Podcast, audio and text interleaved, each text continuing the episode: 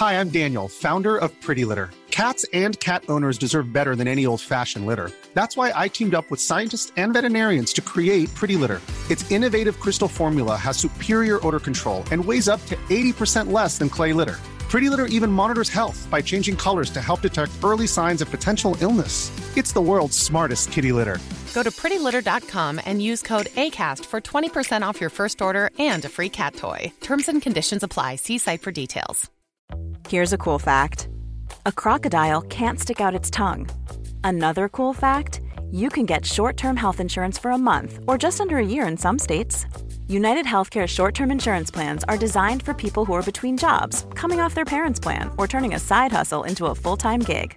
Underwritten by Golden Rule Insurance Company, they offer flexible, budget friendly coverage with access to a nationwide network of doctors and hospitals. Get more cool facts about United Healthcare short term plans at uh1.com.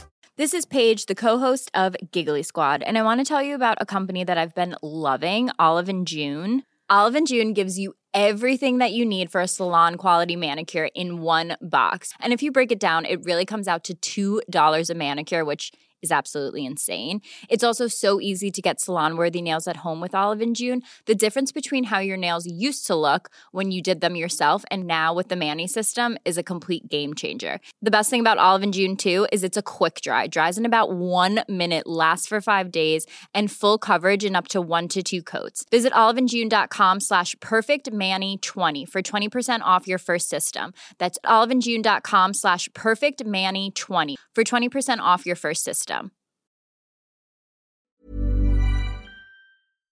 Vi är denna vecka sponsrade av Indie Beauty. Och Sofie, det här tycker jag är extra fint och extra roligt. Ja men Indie Beauty är ju ett skönhetsvarumärke som jag tror att väldigt många känner till, men det jag älskar mest det är att Indie Beauty liksom vill vara mer än bara produkter, vilket de ju också är. Exakt, Indie Beauty står ju för Independent Beauty, skönhet på dina villkor och för din egen skull.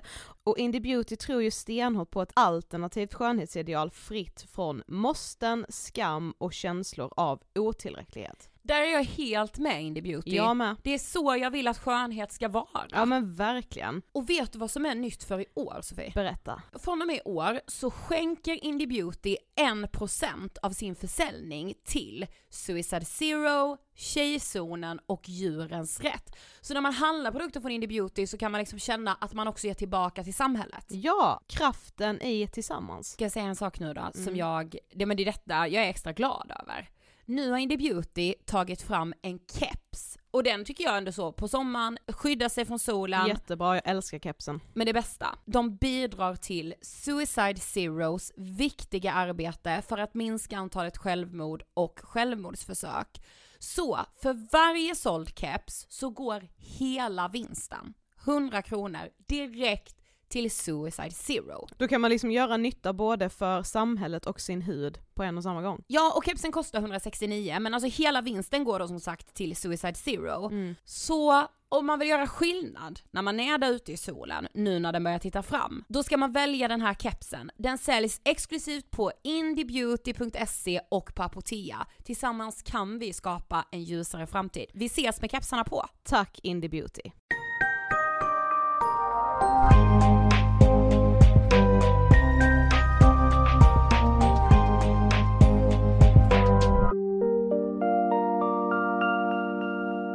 Hej allihopa och välkomna till avsnitt 414 av Ångestpodden, årets sista avsnitt! Hej! Alltså jag är så taggad.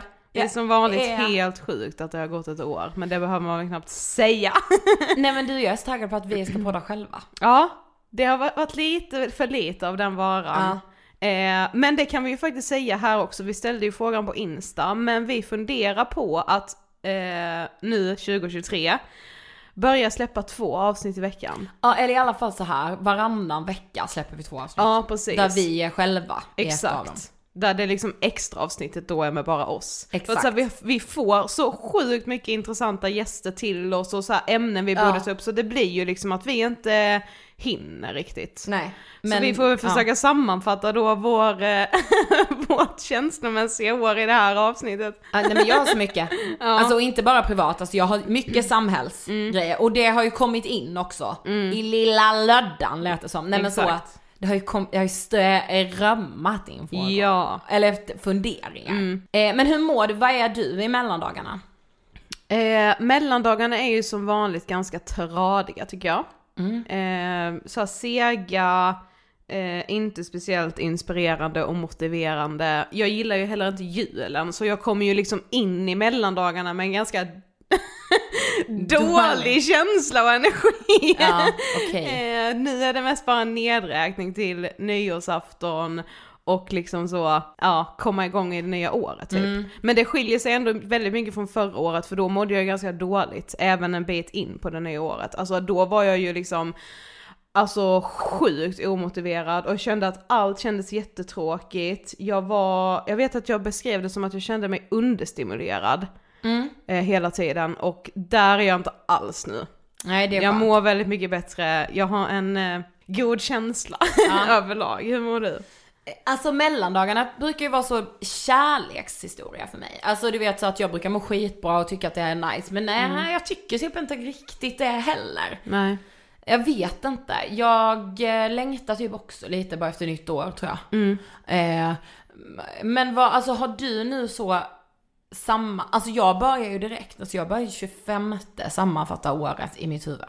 Ja, alltså jag har, eh, jag har typ försökt sammanfatta. Jag har varit och bläddrat väldigt mycket i liksom mitt fotoalbum, i mitt så, eh, i arkivet på Insta, så allt man har laddat upp på Insta-story och så. Ehm, och, men ändå inte riktigt kunnat sammanfatta året på ett typ rättvist sätt. Och jag har typ landat lite i att så här, det här har varit eh, ett jävligt så här, stormigt år eh, på insidan av mig. Alltså det har varit väldigt, väldigt liksom eh, eh, känslomässigt på många sätt. Jag har känt typ mycket mer än vad jag någonsin har gjort. Alltså på både gott och ont. Ja. Ehm, och sen så har det också va- varit ett ju väldigt stormigt år rent samhällsmässigt. Ja verkligen. Eh, så på, eh, det, det har typ på riktigt varit det bästa och det sämsta året samtidigt. Alltså Okej, det är typ ändå där jag har landat. Nej Ja. jag tycker inte det. Alltså jag tycker 22, 2022 har varit liksom jobbigt tror jag. Ja.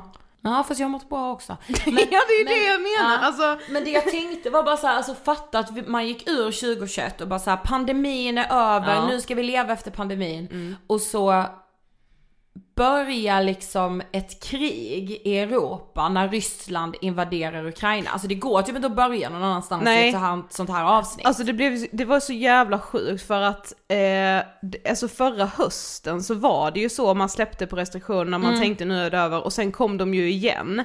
Men så var det en helg i februari där allt var typ frid och fröjd. För alla restriktioner var eh, hävda och det var innan kriget och det var typ min födelsedagshelg. ja det var det. Det var så jävla jävla fint. Eh, men ja.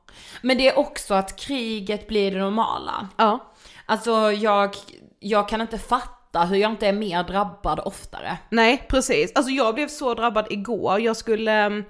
ehm, jag kom till Karlshamn igår och det första man gör när man kommer till Karlshamn är att köpa en kebabpizza. Nej, men det, är liksom, det finns inget annat. Eh, så jag skulle åka och köpa pizza och då var P3 på i bilen. Mm. Och då gjorde de sin så här årsresumé. Mm. Eh, alltså där blir det ju mer bara nyhetsflödet liksom. Eh, och där de då också var på kriget när jag typ satte mig i bilen. Eh, och där den ena programledaren då hade fått liksom samtal till sig klockan fyra på morgonen och bara vi måste starta sändningen en timme tidigare för Ryssland har invaderat Ukraina. Och då kände jag bara, alltså den här klumpen som jag hade där i början, men som jag nu ju inte har haft för att så, det har blivit det nya normala typ. Ehm, Och sen har man liksom blivit drabbad när de här extremnyheterna har nått mig. Alltså Ja. allt ifrån tortyrkammare till att, alltså de här eh, bilderna av döda människor på gatorna som ligger liksom i drivor. Alltså man får så, enorma... Nej men då skäms jag. Ja jag med, men man får också flashbacks till att så här, alltså alla dokumentärer man har sett om andra världskriget och bara så det här är nu. Mm. Ja. Det här är nu, nu, Ja, nu. det är liksom samma sak som Det, pågår. Alltså, Ja exakt, det är inte ett dokument från historien tidigt 1900-tal. Nej. Alltså, det, nej, det här är nu. Mm. Och oh, fan alltså jag, ja. Jag kan inte fatta hur det fortfarande pågår Nej. och att människor lever i det. Mm. Alltså det är så. Vi hade, vi, vi började prata om det på julafton för då hade vi strömavbrott. Mm. I typ tre och en halv timme. Eh, och allt bara släck, alltså du vet såhär, Babben skulle tända ljuset, Mm. då släcks det.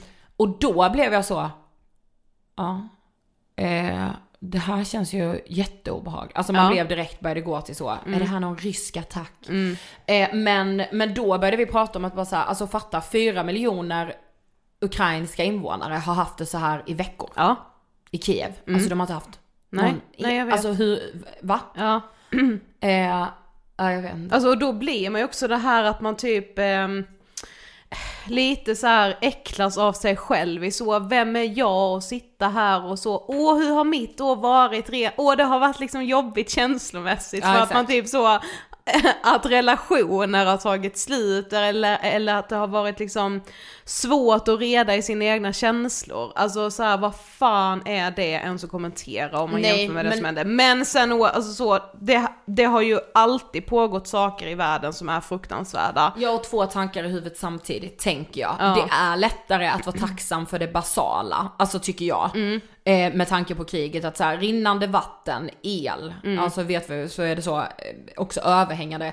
Om elen tar slut i Sverige, Exakt! Eh, nej men jag, jag vet inte men alltså det är mest bara så jag har en mamma och en pappa, vi får vara tillsammans. Mm. Emil behöver inte åka ut i krig. Alltså de sakerna, att bara få fundera på det lite, det är ju lättare. Ja och att, jag tror också nu att så här, nu börjar man inse också hur mycket man typ ändå någonstans lärde sig i pandemin. För det här pratade jag med en kompis, vi var ute och gick eh, på juldagen.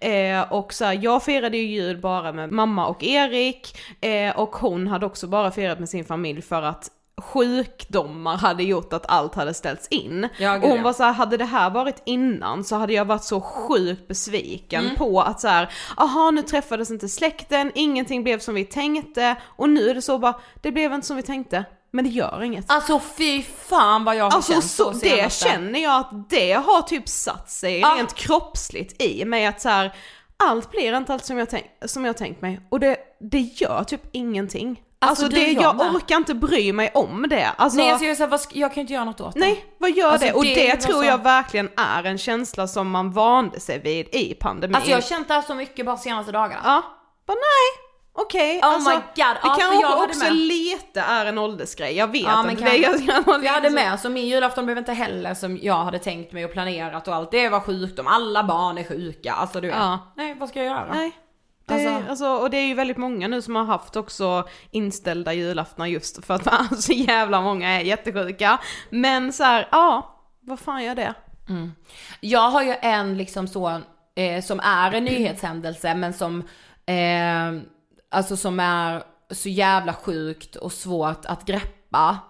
Eh, som jag, när jag satte mig igår och bara såhär, vad, vad kommer prägla mig från 2022? Alltså i, i nyhetsväg och saker som hände.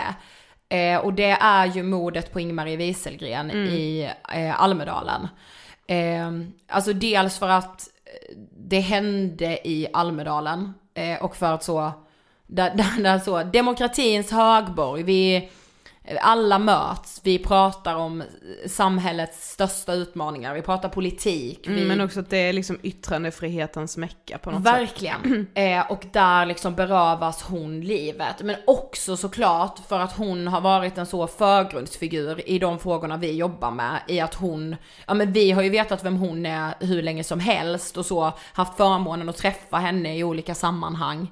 Eh, och jag kan, alltså jag har också följt eh, rättegången mot Theodor Engström noga. Eh, och det har också bara känts så jävla sjukt. Att han springer på Ingmarie nere i Visbys hamn efter ett seminarie. Att han följer efter henne där och då. Alltså allt känns så slumpartat och så leder det fram till den här jävla tragedin. Eh, och jag, alltså jag vet inte, det har bara, fan vad det har skakat mig. Men det är det jag menar med att så, det känns som att Alltså så överlag har jag liksom mått bra det här året och haft väldigt kul och vi har haft mycket liksom medgångar eller vad man ska säga, saker som vi har tänkt att vi ska göra har blivit som vi har tänkt oss och det har jag varit jätteglad och tacksam i liksom.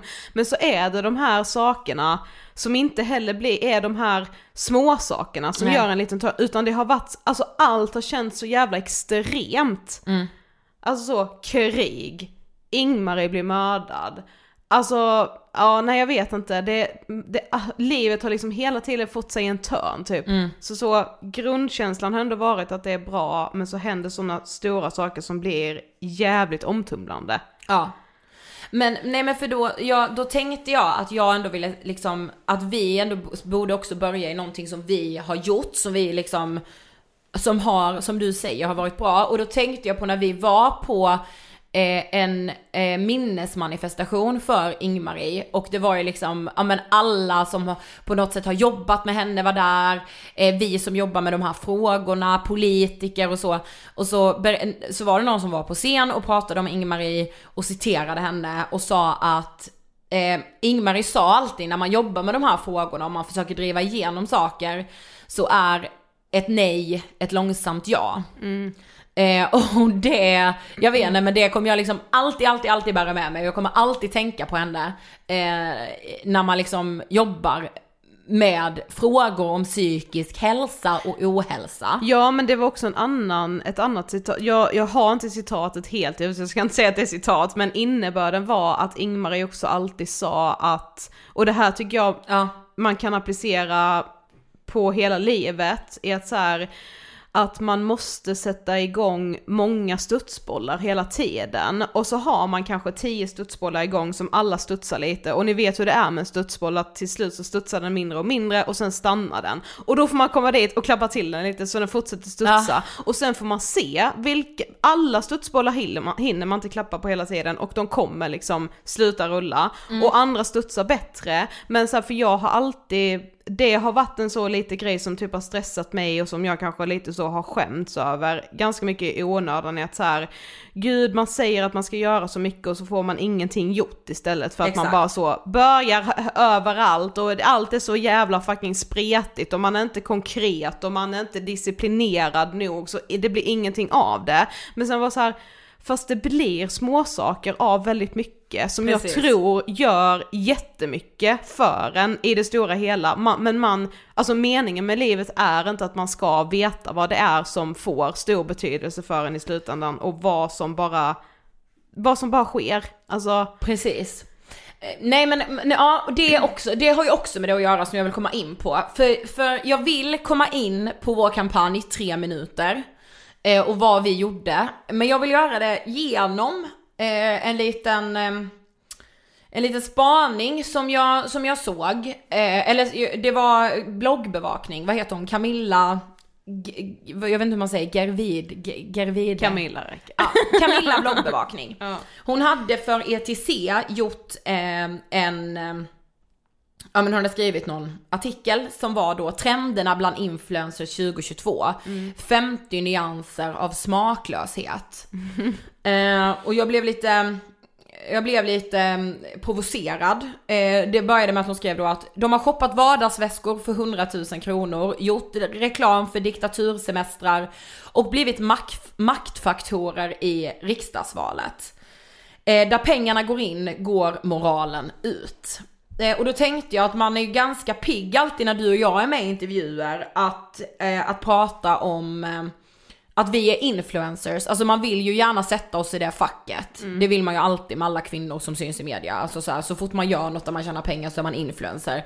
Medan alltså Alex och Alltså Sigge... det ska jag ju ärligt säga att jag tänker om mig själv också. Ja, ja, och jag är har inget kvinna. emot den titeln speciellt mycket. Ja, däremot har jag ju enormt mycket emot det enorma liksom hat man har ständigt om, man är, om man är då influencer. Men jag menar så, Alex och Sigge kallas ju inte för influencers. Nej, det är väldigt vilket de är i allra högsta grad. Ja, det är väldigt sällan de kallas för det. Ja. Alltså det är alltid poddprofiler, det är alltid eh, Men de är ju så kulturmän. kultur- Ja verkligen, alltså Ja. de är högt uppbundna i kulturen. Och finns det väl- hade de ju varit även om de inte hade skrivit sina böcker och gjort teater och film. Alltså det är det som är så. Mm. Ja men precis, och så. Eh, Men, och det, så kan det ju vara. Men, men då när hon menar med det här, eh, sammanfattar trenderna bland, eller eh, blivit makt, maktfaktorer i riksdagsvalet. Så tar hon ju då bland annat som exempel när Jonas Fagerström och Ulf Kristersson klädde ut sig till varandra. Eller de, de var ju liksom samma person, det blev ett jättestort klipp. Jo- Jonas där från JLC. Men då tänkte jag att ja men man kan ju också göra bra saker i riksdagsvalet och det måste ju ändå fan få sig att vi gjorde. Eh, jag tror ju ingen av er miss, har missat tre minuter. Jo man kan, det här kan vara första avsnittet man lyssnar på. Ja, det kan vara det. Ja. Eh, men vi, kort bestämde vi oss för att inför det här valet göra en kampanj där vi, en påverkanskampanj, en opinionsbildande kampanj, där vi vill ändra skollagen. Vi tycker att man i skollagen ska specificera hur många elever en skolkurator får ansvar över. Eh, och så vet du vad jag tänkte? Jag bara, alltså det var typ i år som vi började jobba på riktigt. Alltså fattar du min känsla då? Ja jo men jag fattar, jag är med. Ja men att också få, få göra någonting som blir så pass stort så att det ändå omnämns i en partiledardebatt. För Annie Lööf nämnde ju oss i en av slutdebatterna. Och det skrev hon nog inte om, jag vet inte den här är låst så alltså jag har bara läst ingressen och blev provocerad ändå. Okej. Men, men så, alltså man kan ju också göra bra saker. Alltså jag tycker liksom att eh, mycket som riktades till unga inför valet var kanon. Alltså uppmaningen var ju ofta bara gå och rösta, det Ja. är jätteviktigt. Ja, Vi har demokrati, den ska vi värna och vara jättestolta över. Ja, jag tycker också att många som ändå valde att liksom försöka lyfta valet på sitt sätt också var väldigt tydliga med att säga att så här, eh, nu är det här, det här, det här kan ni lära er från mina klipp, men jag tycker också att ni ska gå in på varje parti och Absolut. läsa eller bara, här kan man hitta mer info, eller det var ju väldigt mycket så här, snälla gör valkompasserna, alltså det var ju bara en, liksom, jag vet inte, en påminnelse om hur viktigt det är. Ja, men jag tänkte för våra lyssnare vet ju inte det här för vi har inte sagt det i podden. Jo, man vet om man följer oss på Instagram. Men eh, vi var ju faktiskt i riksdagen förra veckan. Yes, vi vill liksom avsluta vårt jobbår eller vad man ska säga med ett besök i riksdagen med anledning av tre minuter-kampanjen. Och det är 100% tack vare er. Men vår namninsamling, alltså det, här, det kommer komma mer om det här, så mycket kan vi ju säga. Eh, men vår namninsamling är ju fortfarande igång. Så gå in på 3minuter.se och skriv under för det här maxtaket i skollagen. Där finns också all, all, all, all info. Ja, Okej, då har vi fått skryta. men alltså men där jag kan ju nu i efterhand se att så här, det här landade så bra för att vi verkligen jobbade stenhårt och ja men kämpade som djur. Ja. eh, och slet. Och för att vi också har haft så jävla otroliga människor med oss på det här projektet Ja. som också verkligen har trott på det här och velat göra det helhjärtat verkligen. Precis. Men jag kan ju ändå erkänna där i början av året när vi liksom började jobba med det här att eh, jag var livrädd. Ja, Och att jag har varit liksom, alltså för det var väl ändå någonting som typ landade i mig när jag försökte så sammanfatta det här året och liksom, ja men vad, vad är det jag har gått igenom? Att så här, jag fattar nu att jag är trött. Mm. Alltså för jag har varit på spänn typ hela tiden, i att jag har varit nervös och så här, vi har tagit oss vatten över huvudet, vem tror jag att jag är? Ehm, ja, alltså livrädd. har jag jag varit många gånger. Ja, jag med, men samtidigt så jävla fast besluten. Jag har nog aldrig känt att, alltså jag har aldrig varit så fast besluten om att så här, det finns inget annat. Nej nej, och jag tror Alltså- ändå, jag vill verkligen, verkligen eh, tro att även om vi inte, eh, även om Annie inte hade nämnt oss i den här slutdebatten, eller om vi inte hade haft det här mötet i riksdagen, om vi inte ens hade fått till intervju med alla partiledare, så vill jag ändå tro att jag hade varit nöjd med att jag vågade försöka. Ja. Men det kan jag ändå inte säga helt hundra att jag hade. Nej. För det, det, alltså det är alltid, jag tycker alltid så, alltid när man hör när någon har satsat så Mm. är det alltid så, åh men om jag vågar så, eller om Vågar jag du? kan så kan du och man måste våga och yadi yadi. Eh, och jag vill ändå bara påminna om att vi har också försökt göra saker det här året som det inte har blivit ett jävla skit av. Ja, speciellt bok och tv Ja precis, alltså Mm. jag vet inte hur mycket tv-idéer vi nu har skickat ut som aldrig är tillräckligt bra eller det, det passar inte nu eller bara så, nej det här håller inte. Exakt. Eh, och det vill jag bara påminna om också. Ja, att precis. så här, ja, det går åt helvete också många gånger. Precis, Så men då är det de där trött. bollarna som behöver studsa. Precis, Mm. de där små studsbollarna som man bara får klappa till och så får det studsa vidare lite. Ja. Eller så bara slutar den rulla. Ja, men, och jag kan ju tycka att vi borde ha mer namnunderskrifter. Ja. Alltså jag ser ju andra så namninsamlingar som Förlåt har men jag ser piss namninsamlingar. Ja men som jag bara såhär, vad ska det här ens leda till? Alltså det här är ju de facto någonting, Ja. alltså förlåt men så är det också när killar startar namninsamling. Förlåt men vet vad, vad jag hoppas kommer vara så jävla ute 2023? Nej. Och så nu kanske jag typ, man kanske inte ska säga så här när man själv håller på med sociala medier, men jag är så jävla trött på så här instaaktivism. Ja jag med. Alltså förlåt men, Nej, men det är vadå? så jävla hjärndött. Alltså det skulle vara mitt absolut, om någon skulle säga det till mig, bara men ni gör ju bara Åh instaaktivism. fy fan jag hade blivit så kränkt. det är mitt mest kränkande. Ja men det, och därför där vet jag ju med att jag hade kunnat säga nej vet du vad, det Nej gör vi precis, inte. för det är det, alltså det, när det bara stannar där och så ska man bara vara duktig Ja. på, ah! Ja, Ja. Usch, mm. Ja, eh, många skrev ju till oss i den här rutan Ja. eh, om Margot Ditz Mm. och att det är typiskt samtid. Och det är det väl? Ja och vi pratade ju om liksom eh, cancelkulturen redan förra året. Och året när vi, innan Ja, det. när vi gjorde det här nyårsavsnittet. Alltså vi har varit och snuddat vid cancelkulturen. Alltså vi har verkligen varit före vår tid. Nej det är inte det jag menar men vi har pratat om det mycket. Och jag vet inte vad mer jag ska tillägga än det vi egentligen redan har pratat om när vi har pratat om cancelkulturen. För jag, ja den är helt sinnessjuk. Ehm, Sen nu, jag har faktiskt inte helt tänkt med nu i det här efterspelet som har blivit, jag har bara sett att det har blivit ett efterspel av den här eh, dokumentären som SVT gjorde om Margot. Alltså, Mm. Ja, kan vi med. förlåta Margot? Eh, finns på SVT Play om man vill se den och har inte gjort det. Ja, alltså ja, det enda jag reagerade på var väl att den lämnar mer att önska. Ja. Men jag, jag har hängt med lite i debatten kring så här.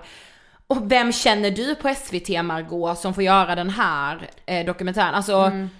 Jag vet inte men alltså SVT, och bara såhär, ah gud att SVT ska rädda en influencer i förfall typ. Ja. Att så här, ah, du ska, nu ska man rädda henne. Mm. Alltså jag tycker tvärtom, jättebra att SVT gör någonting som intresserar samtiden. Ja men samtidigt så kan jag köpa de argumenten för att jag tycker att hade SVT gjort helt rätt här, eller det de hade kunnat göra bättre, tycker jag är att de borde vävt in mer hela cancelkulturen i den här dokumentären. Alltså nu blev det bara att det handlade om Margot. Jag trodde mer att det skulle bli att Margot skulle vara utgångspunkten, Ja. absolut. Men att man, alltså att dokumentären mer i det stora hela skulle handla om hela den här kulturen. Och det tycker inte jag det gör typ alls. Nej. Eh, absolut när hon får sitta där och bläddra bland, bland allt det här hatet som har kommit in, men eh, och att de absolut nämner att eh, hennes samarbetspartners har dragit sig ur. Men Mm. jag tycker att man borde prata mer om de här företagen som faktiskt har dragit sig ur. Ja men absolut, men det, ja men det är ju inte deras kritik. Kritiken är ju bara att de tycker att hon får en plattform då, Sveriges Television, till att rent få någon Ja. slags. Alltså jag, och folk såhär, men du ångrar dig inte alls. Det måste jag säga att jag tycker att hon gör. Ja. Alltså, Eller vad vad- är det? Men det, men det finns ju inget fönster att få ångra sig vid heller. Alltså Nej. hur ska man göra då när man ska be om ursäkt och när man ska visa att man ångrar sig? Alltså jag undrar bara, hur ser den manualen ut? Ja, det, jag, inte jag, jag folk är så, du skulle bara äga ditt misstag och stå för det. Ja det har är det inte gjort. exakt det hon gör? Eller va? Ja, jag blir inte klok på Nej. det. Men jag, jag är bara så, ja men det vet jag, jag tror det var... Jo, eh, jo, vet du hur man ska äga sitt misstag och stå för att man har gjort fel? Att man cancelar sig själv. Ja just det, man ska Alltså aldrig är mer komma bara tillbaka. Mm. det. Nej, du ska bara så, okej, jag gjorde fel, jag lämnar allt jag har. Alltså Mm. Men- det är så man äger sitt misstag idag. Ja, för jag, det känns ändå som att samhället har en ganska liksom, alltså vår så grunduppfattning Mm. är ju att vilket brott du än begås så ställs du inför rätta då, alltså till exempel om du mördar någon, om du Mm. eh, begår liksom ett ett eh, rån. Eller, Vilket ju Margot nu också gör. Hon är ju också Ja, i rätten. Ja exakt, men, men, ja. men, men, men med de sakerna, då, då gör du det och så säger vi så, men när du har suttit av ditt straff då får du en ny chans för då har du avtjänat det. Problemet är ju då när det handlar om den här moralen, Mm. att då ställs du inför någon slags sociala mediedomstol där du inte kan bli fälld, Mm. mer än då genom att du kanslas. Eh, och jag vet inte, där är vi liksom inte, alltså där räcker inte förlåt för du kan be om ursäkt på fel sätt och du kan, ehm, du måste mena det så att alla, alla, alla känner att det är på riktigt. Det är då din uppgift att liksom blidka. Och sen så blir jag också så, men det är ju ingen, alltså ingen tvingar ju dig att följa Margot om du nu är Alltså om du tycker att så här, det här är oförlåtligt, Ja. det accepterar jag att man tycker, absolut, för det är ju en vidrig, det som har hänt är ju en vidrig handling. Ja. Eh, oförlåtlig, tycker man det, var, varför ska man följa, alltså Ja, men det blir lite samma diskussion som vi hann ha lite med eh, Frida Söderlund angående hela liksom priset vi betalar och den Mm. dokumentären och liksom kroppshets som vi säkert kommer komma in på Ja, mer. min prata kommer snart. ja, Mm. eh, om just det. För där blir det samma sak, att så här, men det är ju vi som följer de här profilerna som igen, där makten egentligen Mm. ligger. Ligger verkligen makten hos de som har mycket följare eller ligger makten, vi har ju bara förskjutit makten Mm. och gett den för att vi själva typ inte vågar ta det ansvaret. Nej och återigen, vi vill att allt ska vara perfekt. Vi vill att allt ska vara liksom, ett misstag är lika med nej nu raseras hela min bild av vad du är och Ja. vad du står för och Precis. du kan ju inte göra fel som har den här följarskaran. Ja, Alltså, men du får göra fel då för du har bara 300 följare på din Ja Insta. exakt, alltså Ja. ah, jag vet inte, jag, jag, jag fattar, alltså jag blir ju bara så va? Ja, va? Alltså diskussioner för mig är helt otänkbar, jag, jag kan inte vara med i den. nej. För jag, jag fattar inte. Det som jag ändå skulle säga är liksom, alltså folk är ju medvetna om cancelkulturen på ett helt annat sätt än vad det var för bara typ så två, tre år sedan. Alltså jag menar man diskuterar ju ändå den nu, det var ju, det var ju majoriteten av det ni skrev till oss i vår så lilla fråga Karl, var ju så cancelkulturen. Allt med Margot. ja. Alltså så, här, så att det här är ändå en diskussion som man ändå får se, det är, jag tror ändå att det kommer något positivt ur den. Hoppas Ja, bara det inte att det blir något- världens så backlash. Men det är något med den här jävla präktigheten i att så, det är oförlåtligt, det är som att folk är så jävla duk- Alltså när folk ska vara så, i Margaux kommentarsfält, jag är så jävla besviken på dig. Ja. Jag är besviken. Mm. Och man är så, alltså det här icke utrymmet för felande. Även om det är ett jätte, jättefel. Ja, men det behöver man inte ens säga mer Nej, nu. alltså, det är väl samma, alltså det, det, alltså så, det är väl samma sak som liksom, ja men jag såg någonstans att, eh, alltså Paolo Roberto hade varit inbjuden till en podd. Aha. Och den här podden hade fått så enorm kritik för att de hade bjudit in honom. Ja. Jag, jag fattar typ inte den kritiken heller. Alltså så här, Alltså han måste man ifrågasätta och det han liksom gjorde i form av ett sexköp, det låter som att jag försvarar honom, det gör jag eh, alltså så det är vidrigt förkastligt och där handlar det ju också mycket kan jag tycka om en man som inte har någon som helst förståelse. Men det här med att kritisera en podd för att de bjuder in honom. Ja. Det är som att den podden då skulle tycka att hans sexköp var okej. Ja. Vad går det, alltså det där fattar inte jag. Nej, inte jag heller. Alltså det, jag, Vad är jag det som kan- säger att podden inte har bjudit in honom för att just ifrågasätta det han gjorde? Ja.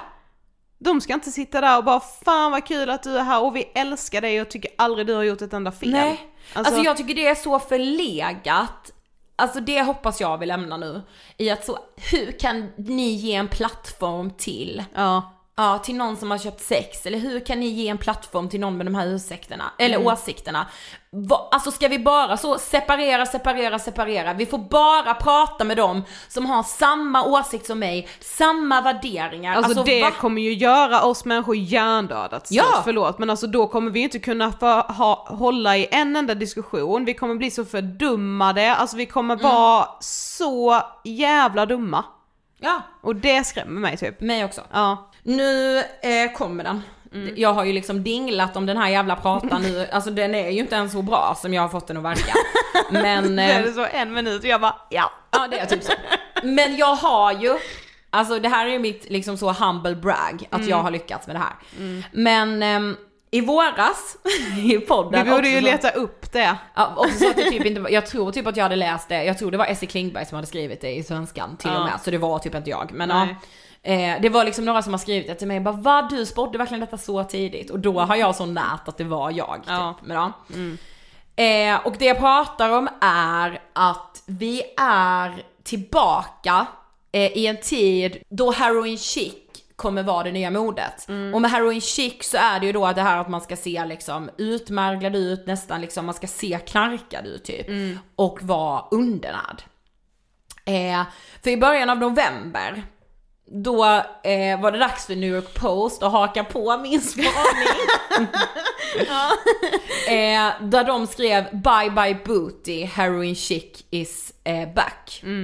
Och i dem, precis som vi gjorde i sommaravsnittet, jag tror fan det var sommaravsnittet, inte ens i våras. Ah, ja, anyway. Ja. Eh, då Tidig sommar. Ja, tidig sommar. Detta var ju ändå november Ja, när New York ja, Post ja, bara så, Mm. ah ångestpodden. Ja. Nej jag skojar. Eh, men de pratade också om Kardashian, precis som vi gjorde. Mm. Ehm, och att Kardashian då har den här enorma liksom makten. Eh, och många menar liksom att Kardashians ändå var med, ja inte i någon slags body positive culture, men Nej det får man ändå vara noga med att poängtera. Nej men att, men att Kardashian ändå var med och breddade idealet när de slog igenom. För ja att de, verkligen breddade med bredare Ja, höfter nej, och... ja, jo, jo men alltså så med bredare höfter, Ja. med liksom, alltså man skulle inte bara vara smal. Nej. Sen skulle man tyvärr ha kurvor då på det som har kommit att kallas för rätt Du skulle ställen. fortfarande vara smal på magen. Mm, Jo, men de breddade den ändå på något vis. Ja. Och då nu så ser man ju det här att så här, shit, ska även de in i liksom det här super, super, super smala som Mm. bara är liksom, ja. Och så lyssnade jag på, jag lyssnade till och med när du kom så jag har inte hunnit lyssna klart på hela, jag har eh, typ så 12 minuter kvar. Men jag lyssnade på Stil i P1. Mm. De hade släppt ett avsnitt om eh, Heroin Chic som heter eh, Heroin Chic, när modet orsakade moralpanik. Ja. Ehm, och detta släppte de i början av december, som just då handlade om liksom så här heroin chic och så här. det är absolut inte bara det smala det står för, utan det står liksom för det utmärglade, du ska se ut som att du har ett missbruk. Ja så det är ju hur du sminkar dig Exakt, också, så ja, det är ju du trenden. sminkar dig ju knappt. Nej precis. Eh, det är ju det. Ja. Eller ja, du sminkar dig Jo, som att alltså- du inte har sminkat dig. Ja precis, jo du sminkar dig som att du har sminkat dig fint, gått ut och festat en hel Ex- kväll, gått hem med en kille, typ legat med honom och sen sitter du på bussen på vägen hem. Så ska det se ut. Se bakfull ut och du ska ha en cigg i handen hela tiden liksom. Ja. Eh, men då var det en kvinna som var med där, eh, hon var liksom ung, tidigt 90-tal. Eh, och ehm, Kate Moss slog ju igenom, hon var 19 år 1993, hon slår igenom med en Calvin Klein parfym där hon är ansiktet utåt. Och hon är ju något vi inte har sett innan. Alltså tidigare hade ju modellerna haft så en hälsojuice, de hade sprungit på stranden, lite Baywatch, lite sådär. Nu kom hon och såg utmärglad ut, hon såg liksom Alltså knarkade är ju typ fel ord för hon var så ung men det var ändå ditåt, dit det barkade. Stripigt hår eh, och sig i näven liksom. Eh, och hon, hon var då ansiktet utåt för den här Calvin Klein parfymen som var i svartvitt. Ehm, men, men den här kvinnan då, hon hade Kate Moss som någon slags role model. Hon sa att hon hade till och med Kate Moss Calvin Klein parfym utklippt och uppsatt på kylskåpet som någon slags påminnelse. Ja, just a little reminder. Ja, och hon sa att hon gick gymnasiet typ 96, 97. Ja. Eh, och då sa hon, jag, jag, jag citerar inte ordagrant men hon sa så här. Eh, det som var inne var att äta riskakor och skippa skollunchen. Man skulle dricka te eller kaffe, röka, man skulle alltid vara hungrig och man skulle frysa. Det var inne Ja. att sitta och frysa. Förlåt men varför älskar vi tjejer att frysa? För att det är ett stöt och lite så, åh det här har jag kontroll över. Ja. Och hon säger också att det var inne att köpa kläder på barnavdelningen. Och allt jag tänkte är att det här man är ju rakt av vår uppväxt. Ja, och också så här, eh, man behöver inte ens köpa, bara Hey, I'm Ryan Reynolds. Recently, I asked Mint Mobile's legal team if big wireless companies are allowed to raise prices due to inflation. They said yes. And then when I asked if raising prices technically violates those onerous two year contracts, they said, What the f are you talking about, you insane Hollywood ass? F- So to recap, we're cutting the price of Mint Unlimited from $30 a month to just $15 a month. Give it a try at mintmobile.com slash switch. $45 upfront for three months plus taxes and fees. Promo for new customers for limited time. Unlimited more than 40 gigabytes per month. Slows. Full terms at mintmobile.com. I'm Sandra, and I'm just the professional your small business was looking for. But you didn't hire me because you didn't use LinkedIn jobs. LinkedIn has professionals you can't find anywhere else, including those who aren't actively looking for a new job but might be open to the perfect role, like me. In a given month, over 70% of LinkedIn users don't visit other leading job sites. So if you're not looking on LinkedIn, you'll miss out on great candidates like Sandra. Start hiring professionals like a professional. Post your free job on linkedin.com/people slash people today. One size fits all seemed like a good idea for clothes Nice dress. Uh, it's a it's a t-shirt. until you tried it on. Same goes for your healthcare. That's why United Healthcare offers a variety of flexible, budget friendly coverage for medical, vision, dental, and more. So, whether you're between jobs, coming off a parent's plan, or even missed open enrollment, you can find the plan that fits you best. Find out more about United Healthcare coverage at uh1.com. That's uh1.com. kläder på barnavdelningen för barnkläderna hänger redan på damavdelningen. Ja men det gjorde de inte på 90-talet Nej. och det gjorde de inte heller när vi eh, växte upp. Alltså vi gick gymnasiet 2010, 11, 12. Ja. Eh, och jag bara så här, aha, hon, detta hände 96, 97, 98. Det här hände 20 år senare, eller ja, 15 år senare också. Ja. Det går Eh. ju i cirklar så hela tiden. Ja, och jag undrar, har Heroin Chic-levenet någonsin lämnat oss? Nej. Jag tror inte det. Nej. Mm. Alltså det coolaste som fanns var ju för fan att frysa. Tjejer var ju så här filt, jag Ja. sitter med eh, min vinterjacka på inne. Eh, ja, jag glömmer Mm. Alltså aldrig. att svettas som tjej har ju alltid varit det fulaste typ du Ja, kan göra som tjej. Ja, det är, det är liksom bordus, det är, oh, det är alltså så här. Ja, de har inte ätit antidepp de tjejerna kan jag säga. Fucking vallning. ja. Eh, nej men, och jag minns att jag har aldrig varit så stolt som på gymnasiet. När jag köpte vita jeans från Kubus barnavdelning. ja. Du med väl? Jag hade inte dem, eller jo, ha, jo, Jo. hade vi kubus Och vi fick i, vi, fick, vi kunde klämma ner och sätta par på en barnavdelning. Ja.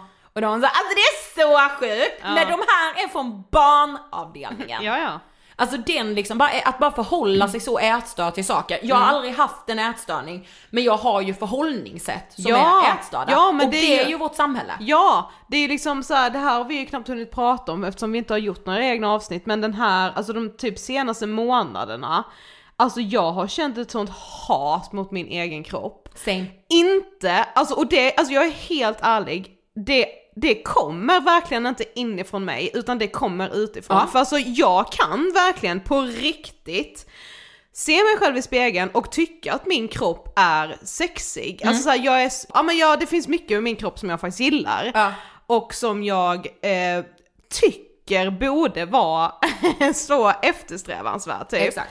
Men jag kan ändå känna så här hur jag blir diskriminerad på att, diskriminerad, ja verkligen ett hårt ord att säga i sammanhanget men ni fattar vad jag menar är att så, jag blir bortswipad på Tinder för att jag är för tjock. Eh, att jag Ja och då inte... eh, tycker nu väldigt många att du är norm. Ja men, eh, har någon- menar, ja men det är det här, den här känslan Ja, lever mm, jag ju mm, med. Eh, och att jag inte blir tagen på allvar på samma sätt för att jag inte är eh, tillräckligt snygg, eh, att jag känner kanske att jag blir så friendzonad med typ alla killar för att jag är ändå inte tillräckligt attraktiv. Eh, för att jag inte är norm. Eh, och det, de senaste alltså månaderna, jag har varit så mycket i det och stört mig så jävla mycket på att jag blir, ja, jag orkar inte hålla efter längre. Jag får bara, jag får, nu får jag glida med de här samhällsnormerna för jag, alltså jag offrar alldeles för mycket för att bara så, nej jag är visst fin som jag är. Ja, men jag, jag läste också att Katrin Zytomierska hade uttalat sig och sagt så här, ja den här, eh, eh, vad säger man, den här body positive, alltså överallt är det bara tjejer med magtröja och fett som hänger över. Man bara du har fan inte träffat några unga tjejer, det har jag det. Ja. Alltså, pff. men hon är, hon, den här kvinnan i dokumentären som hade Kate Moss som förebild, hon, att jag inte har glömt vad hon heter, jag tror hon heter Cecilia. Hon är också inne då på det här som vi har varit inne på att så här, men vad fan på 90-talet var man så jävla rå och ärlig om att det var bantning man höll på med. Eh, och alltså man skrev i tidningarna om att så här, rök för att slippa du, eh, hungerkänslan. Ja, ja. Fortsätt sigga på liksom. M- Man pratade inte överhuvudtaget om att det här skulle vara hälsosamt. Nej. Men idag är det, alltså det, vi bara kidnappar ordet hälsosamt och så här, alltså det, vi strävar typ mot heroin chic, alltså idealet, men vi har ändå mage att kalla det hälsosamt. Alltså vi är Ja, bara så, jag, jag kan inte äta gluten för jag blir så himla svullen då, det här gör jag för min hälsa. Nej du gör det för att vara smal. Ja men också för att man ju ska, alltså så, ändå ladda det här med att inte vara nöjd med sig själv med skam. För Mm. att det, ska, det är liksom någonstans en skam då du ska känna om du så, okej men alltså för då är det som att man öppet erkänner att man inte är nöjd med sig själv och det är superfult. Speciellt exakt. då kanske man lever också med den känslan när man också håller på med de här frågorna som vi gör. Eh, när man också ska, det här nämnde vi ju lite i avsnittet med Frida, att just så här, man fyller snart 30 och borde liksom ha lämnat de, den här känslan av att inte duga, att man borde ha, vara så pass grundad, och jag, alltså jag känner, jag är grundad i vem jag är som person, jag känner att jag eh, vet vad jag har för värderingar, jag liksom vet Ja, vem jag är same. som person, jag känner ju nu att så här, människor som lär känna mig nu, kanske så här det senaste året, lär verkligen känna mig, jag känner inte ett behov av att anpassa mig in i människors liv som jag ju har sagt innan att jag har gjort mycket, det, jag mår mycket bättre i det, men rent kroppsligt så nej jag är superpåverkad. Ja, alltså. Alltså, jätte, super. jätte, jätte. Och det är inte heller för att så, åh men för att jag vill se ut som att jag är 20, alltså jag trodde aldrig jag skulle typ se fram emot att bli 30. Jag- Åh jag tycker 30 känns som en så jävla nej, sexig men nej men där är jag tvärtom, jag skulle Ja. vilja se ut som att jag är Ja, 20. nej nej alltså jag tycker det, men jag vill ju fortfarande vara en smal och sexig och snygg 30-åring. Mm, och det är typ det jag nu, det är liksom min så bild nu av att jag ska känna mig assexig typ när jag fyller 30. Ja. Eh, för att jag ska vara så bara shit, och att man typ så ska se på mig som en så shit vilken glow-up hon fick inför sin 30-årsdag. Åh, gud. alltså du vet så, Oh my god jag fattar ja nu har jag så jävla höga förväntningar på mig själv och min liksom, ja glow-upen jag ska göra här nu i början av 2023. Ja just det. Ja. Nej men jag har också läst mycket, också efter Frida Söderlunds dokumentär, Priset vi betalar, Ja. eh, om att, och också nu när, när man började spå det här med heroin chic, alltså speciellt då efter New York Post, eh, deras bye bye booty, hello heroin chic eller vad fan de, Mm. de skrev. Men ja, så har många sagt så här, men kvinnors kroppar är inte trender. Och jag säger den tanken är ju jättefin men det är ju inte sanningen. Mm. Nej. Det är ju väldigt långt ifrån sanningen. Ja. För kvinnors kroppar är som ett fucking fast fashion plagg. Mm. Eh, och det, jag vet inte hur vi ska komma bort från det. Nej. Men jag tycker att så här, att säga, att försöka förneka att kvinnors kroppar är inte trender. Alltså så det är ju bara en, det är bara ett fint litet statement som inte har någonting med verkligheten att göra. Mm. Ja. Eh, Och, och så kan du ju då välja att inte följa de här trenderna Ja. för att du inte, du vill inte att det, eh, kvinnokroppen ska vara en trend. Det vill inte jag heller, Inte tro heller, mig. nej. Men känslan av att känna att man inte offrar saker när man bestämmer sig för att min kropp ska inte vara en trend. Den känslan tror jag är omöjlig att komma ifrån. samma. Jag, alltså jag har offrat, inte offrat så mycket men jag känner ju att jag har inte, jag har gått miste om saker för att jag inte har varit tillräckligt snygg. Det är känslan, alltså det här är ju inte, jag vill inte att det ska vara så här. Nej, nej, Och jag nej. vill inte säga att det är sanningen men det är min känsla. Ja. Men kvinnokroppen går i trender som ett jävla klädesplagg. Mm. Och trenden vi kommer se heter heroin chic. Yes. Liten också eh, så här sliding doors, men alltså så, en annan sak då som jag också har eh, läst mycket om senaste veckan och lyssnat om. Eh, det är ju Camilla Läckbergs Instagraminlägg, har du läst det? Nej. Eh, det är ju, det kommer väl bli i årets Instagraminlägg, I guess. Eh, när hon lägger ut om att Simon, hennes man, inte får lägga upp bilder på henne för att hon hatar sin kropp. Okej. Eh, Du har missat det här inlägget. Oj, ja. Ja, då, då har jag, då ska jag, försöka- det kanske flera av er har. Men jag ska göra en, eh, en, en kort sammanfattning av det. Hon la upp en selfie, hon är på eh, semester eh, i baddräkt. Eller ja, precis, eh, i spegeln och sen några andra bilder när hon ligger på stranden. Där hon då eh, skrev att så här, jag får ofta frågor om varför Simon aldrig lägger upp bilder på mig och sanningen är att jag ber honom att inte göra det. Eh, hon skriver att hon gick upp i vikt för två, tre år sedan eh, för att hon var stressad, hon jobbade mycket. Eh, och hennes flykt har alltid då varit mat, beskriver hon det som. Och eh, hon vet att hon borde omfamna sin nya kropp, alltså hon vet allt det där, allt det vi pratar om. Mm. Men att hon, hon menar då att på 80-talet när jag växte upp, jag är präglad av heroin chic, ett maget ideal. Det är vi nu också. eh, bantningskultur, så tar du bort de extra kilorna och så vidare. Och att hon, hon skriver att så här, det känns väldigt jobbigt och utlämnande att skriva det här, men vi kommer inte vidare om vi inte aktivt adresserar det skeva ideal som vi kvinnor ska leva upp till. Och som jag själv i högsta grad är ofrivillig slav under. Och kanske kan det vara en tröst för någon att om jag med alla förutsättningar rent praktiskt, gift med en PT, gym i källan, behöver inte tänka på vad bra råvaror kostar och så vidare, fortfarande har svårt att komma in i så kallade bra vanor. Jag försöker sluta tänka i kilon och försöker istället tänka på hälsa och må bra. Men åter, den där jävla 80-talsvågen och jakten på kilorna sitter där benhårt fast i skallen. Och så la hon ut ett eh, inlägg på Kate Moss eh, om heroin chic och bara så här, vilket gensvar jag fick och så här. Mm.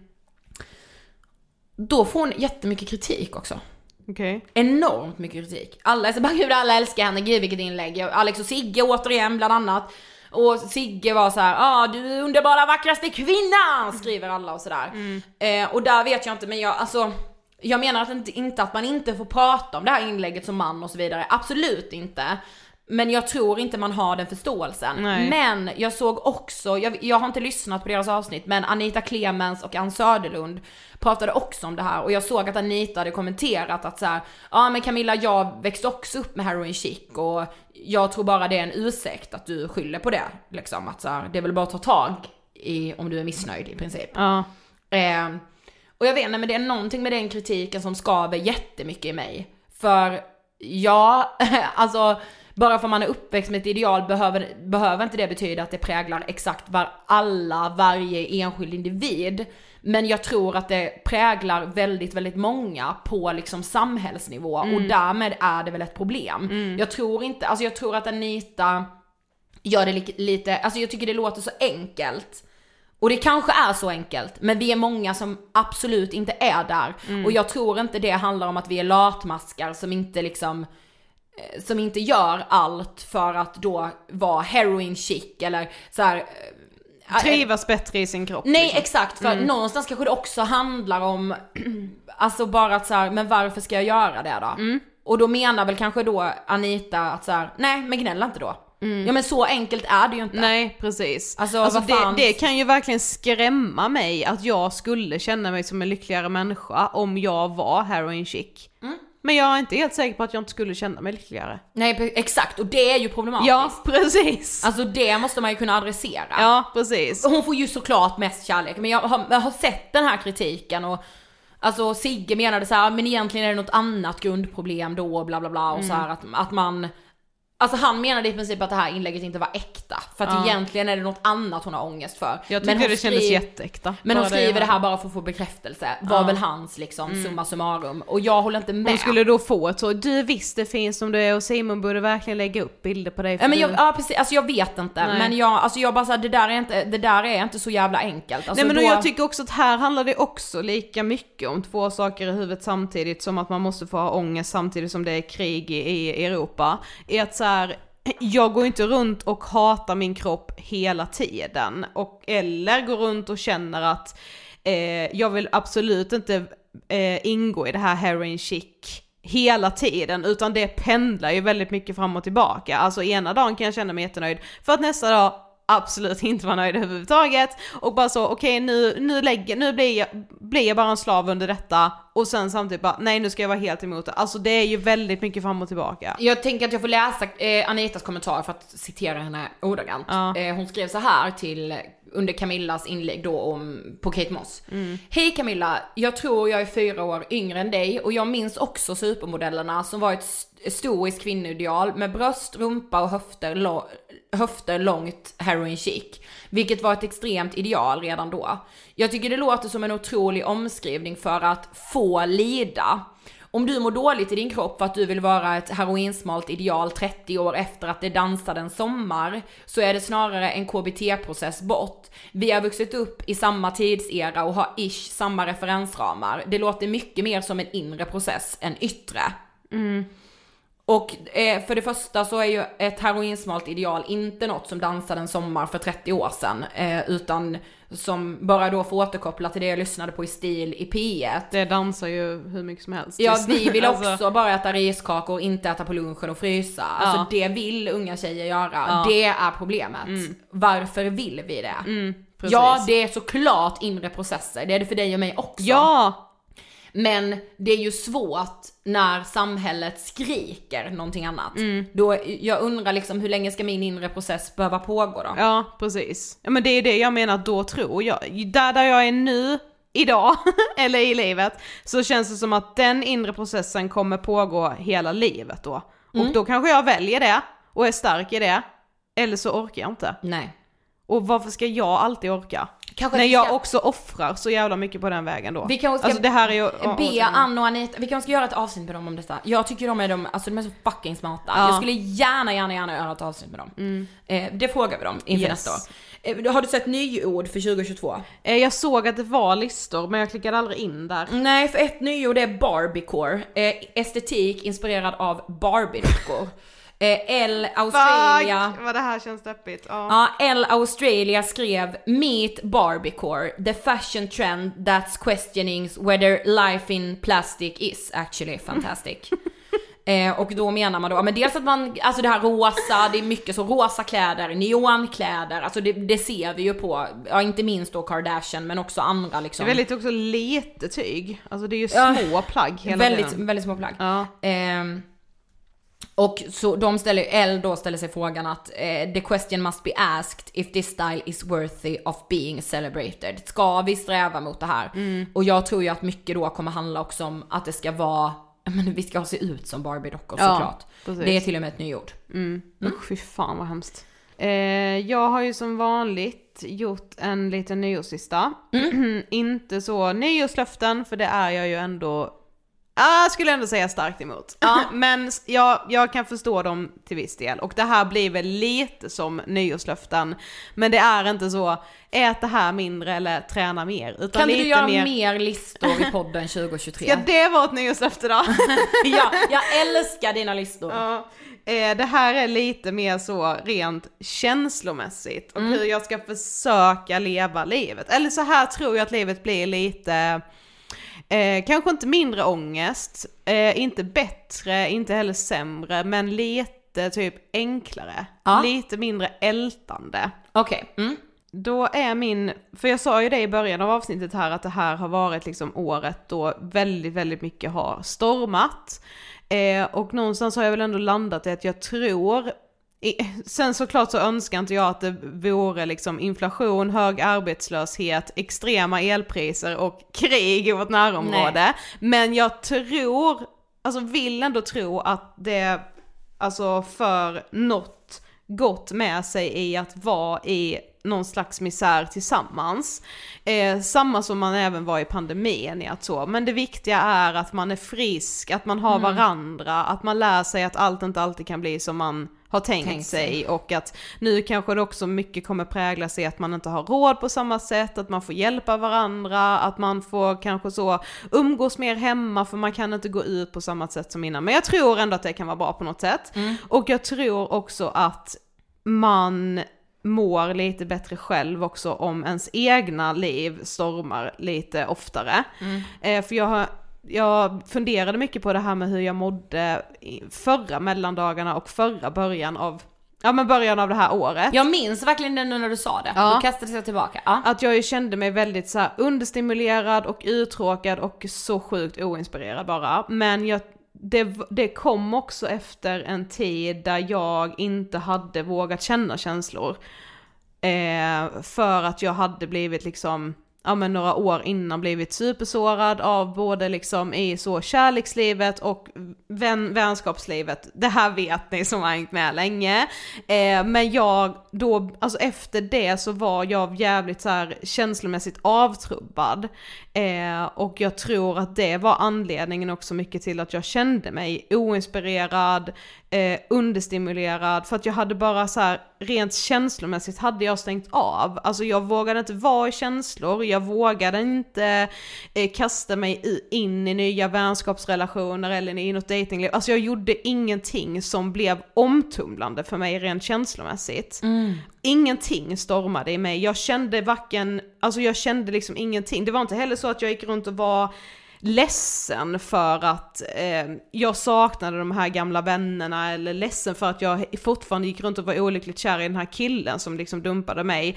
Det var liksom inte det, jag var inte ledsen heller, jag var ingenting. Mm. Alltså det var bara helt stumt. Och jag... Det är typ värre. Det är mycket värre. Och det är det jag typ har landat i nu att så här, nej, det här år, året har varit jävligt omtumlande och stormande rent känslomässigt också på många sätt. Eh, och så är, men jag är mycket hellre en person som vågar vara ledsen än att inte känna alls. För den avtrubbade känslan var fruktansvärd. Mm. Och den ger mig ingenting. Nej. Eh, och jag tror, vill ändå tro någonstans att även om saker och ting känns jävligt mycket och jobbigt och komplicerat och kladdigt och fan allt jag har känt så är det ändå mer värt än att inte känna någonting alls. Eh, ja, så min första ja. punkt är att våga låta livet storma. Oh. Eh, och, Fucking älskar det. Ja, och att också då på något sätt nu får vi alla bara anamma e- extrema elpriser, eh, att man kanske får ändra hur man har levt sitt liv en del, men att man bara är i den skiten tillsammans då på något sätt. Men att också våga eh, våga känna saker. Eh, även om det kan leda till att man blir ledsen kanske så är det så jävla mycket mer värt än att inte försöka. Våga låta livet storma. Våga låta ja, livet storma. Mm. Mm. Namn på avsnittet är det ju. Ja, mm. gud ja. Eh, nästa är utgå från dig och skit i resten.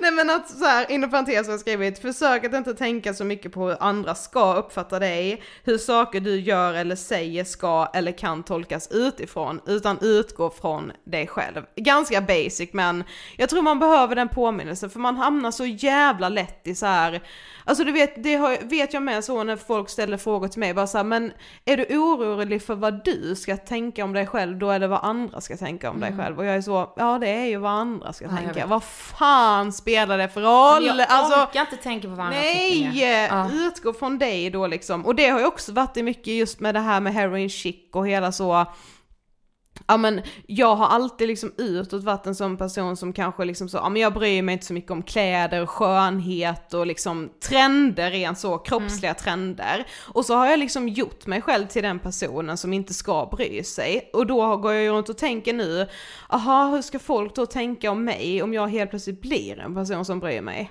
Ja men det... Men så, man får ändra också ja, hur man ser på ja, saker. Ja. ja. Och sen är den, den här är jävligt flummig nu. Okay. Så jag ska läsa till men ni kommer inte fatta ens vad jag har skrivit själv. Men så här, man bara återgår så jävla ofta till så, åh det är så viktigt att vara i nuet. Jag, liksom, jag har tatuerat in nu för att jag innan hade så jävla svårt för att vara i det och då var jag ju inte heller i framtiden utan då var jag ju bara bakåtsträvande. Alltså ja. jag var ju bara nostalgisk och tänkte ja. alltid att det bästa redan har hänt och att jag har, jag har redan träffat de bästa människorna i mitt liv som jag kommer träffa. Stämde inte. Nej. Eh, jag har redan haft liksom de roligaste utgångarna och det, liksom, det roligaste så festlivet. Stämde inte heller. Jag har redan haft liksom peakat karriären, stämde inte heller. Alltså ingenting har ju stämt. Eh, så har jag bara skrivit såhär, var i nuet låter så jävla klyschigt och liksom vi vet alla hur svårt det är. Och faktiskt också omöjligt i vissa lägen.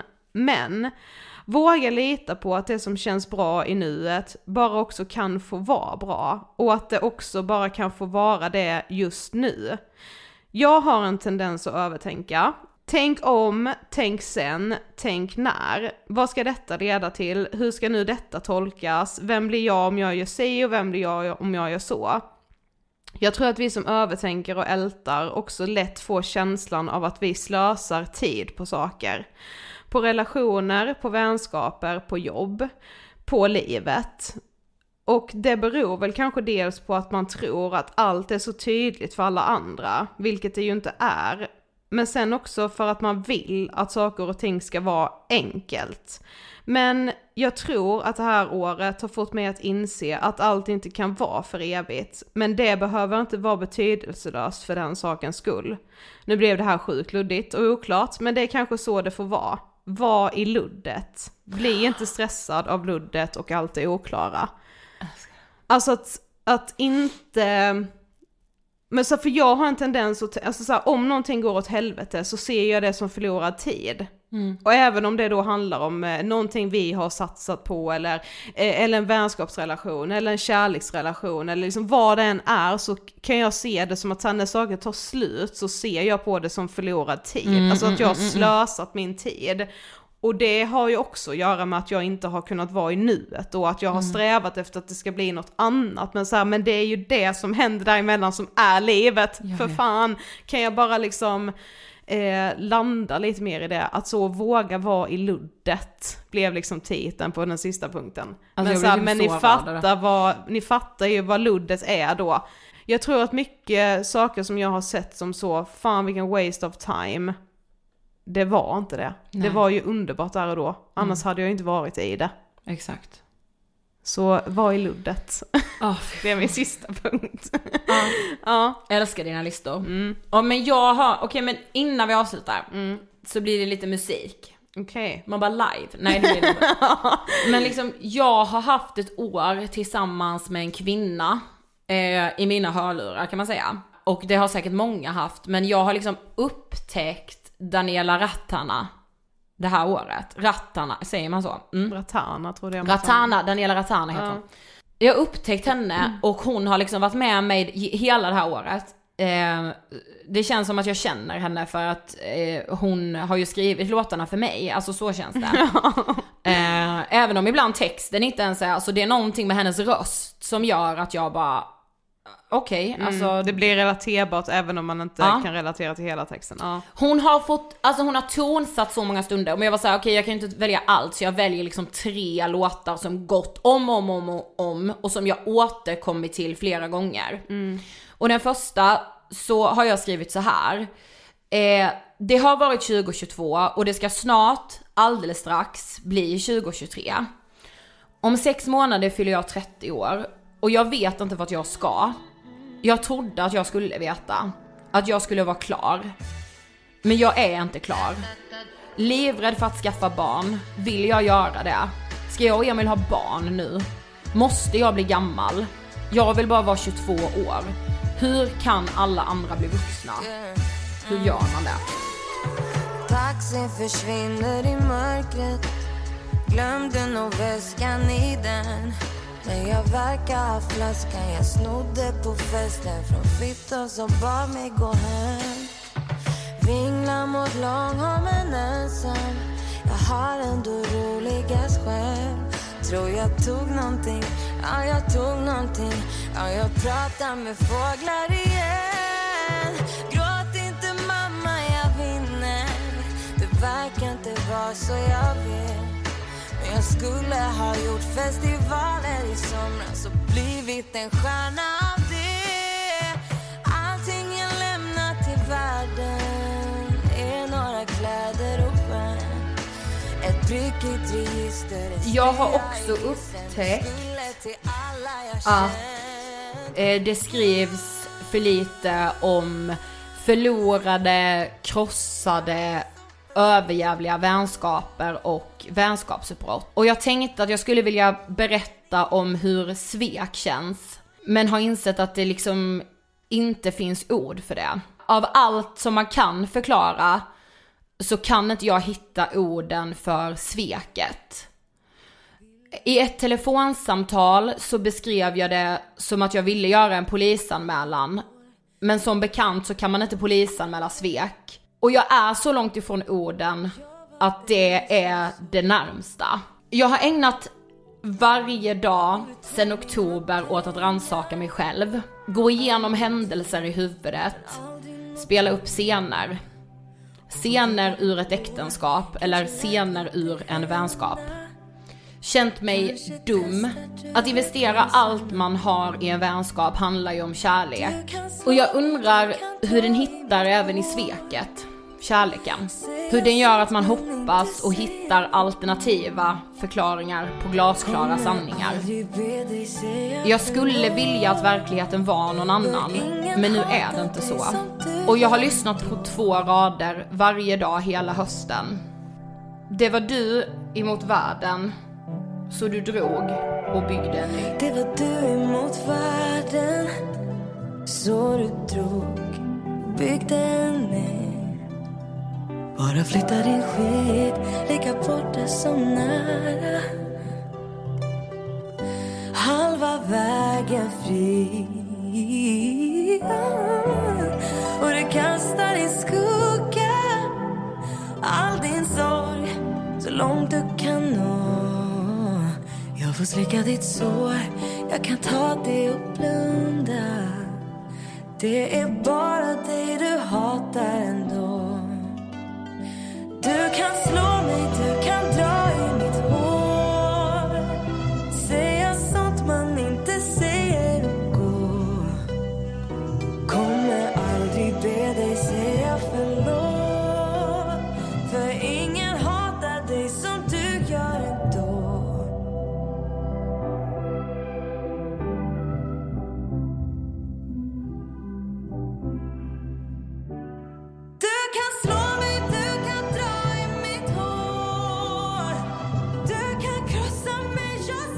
Livet blir sannerligen inte som man tänkt sig. Och jag älskar att tänka livet som ständiga kullar som jag måste ta mig över och bestiga för att sen njuta när det går nerför. Inget är så allvarligt som jag tänker mig att det är. Och jag tänker att jag får ju här i Ångestpodden göra det som jag alltid drömt om. Berätta historier. Historier som inte alltid måste passa i format och tidslinjer. Nej, alltså historier som spretar, som inte har lyckliga slut, som leder till saker som man kanske inte vågat drömma eller hoppas på. Historier från den stora och från den lilla. Liv som levs, som finns, som pågår. Och så länge jag har det, så är det en jävla present. Så gott nytt år, vi hörs nästa år. Ja, och jag vet ju även du Sofie, älskar er gränslöst. Hon som skulle bli min död Jag stod vid donken, kände mig så sorgsen på en lördagnatt När någon frågade efter ditt svar vände jag mig blixtsnabbt och så var jag fast. Var inte som de andra. Hon var helt wild Och hon drog mig in på toan. Fråga har du provat? Jag bara ge mig allt. Och så gav hon mig en kyss. En kyss som jag minns. Hon var som en drog. Och jag föll, föll så hårt. En som var med. Jag var på en drog Och vi skulle bara stanna där och då. Men vi tog en taxi till min etta Började att festa Tog för mycket ladd Och hon öppnade sina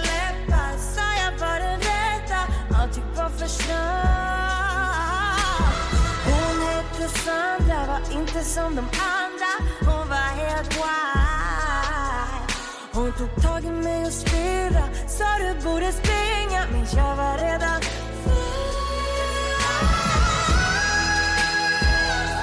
En kyss som jag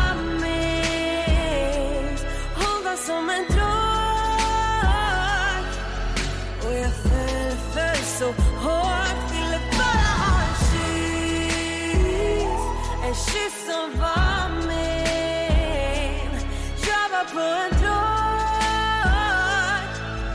Det fanns bara där och då Jag var drottningen Hon var drottningen Vi var farliga Vi var drottningar Stod på perrongen Vänta på min pojkvän Tusen år har gått. Doft av Dolce Gabbana Måste vara Sandra så alltså det finns inget hopp. Hon är vackrare än livet Måste vara på rehab. Hjärtat börjar slå. Jag går fram, det går så fort. Jag kan inte stå emot Fast jag vet jag borde stannat där och då. Och så ger de mig en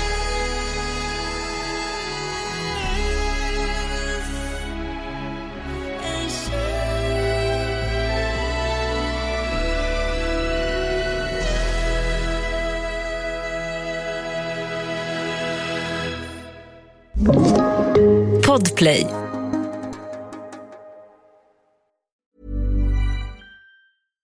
Hi, I'm Daniel, founder of Pretty Litter. Cats and cat owners deserve better than any old fashioned litter. That's why I teamed up with scientists and veterinarians to create Pretty Litter.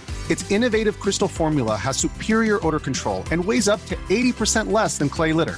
Pretty Litter even monitors health by changing colors to help detect early signs of potential illness. It's the world's smartest kitty litter.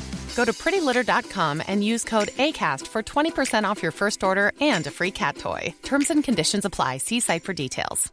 Imagine the softest sheets you've ever felt. Now imagine them getting even softer over time. That's what you'll feel with Bowl and Branch's organic cotton sheets. In a recent customer survey, 96% replied that Bowl and Branch sheets get softer with every wash. Start getting your best night's sleep in these sheets that get softer and softer for years to come. Try their sheets with a 30-night guarantee. Plus, get 15% off your first order at bowlandbranch.com. Code BUTTERY. Exclusions apply. See site for details.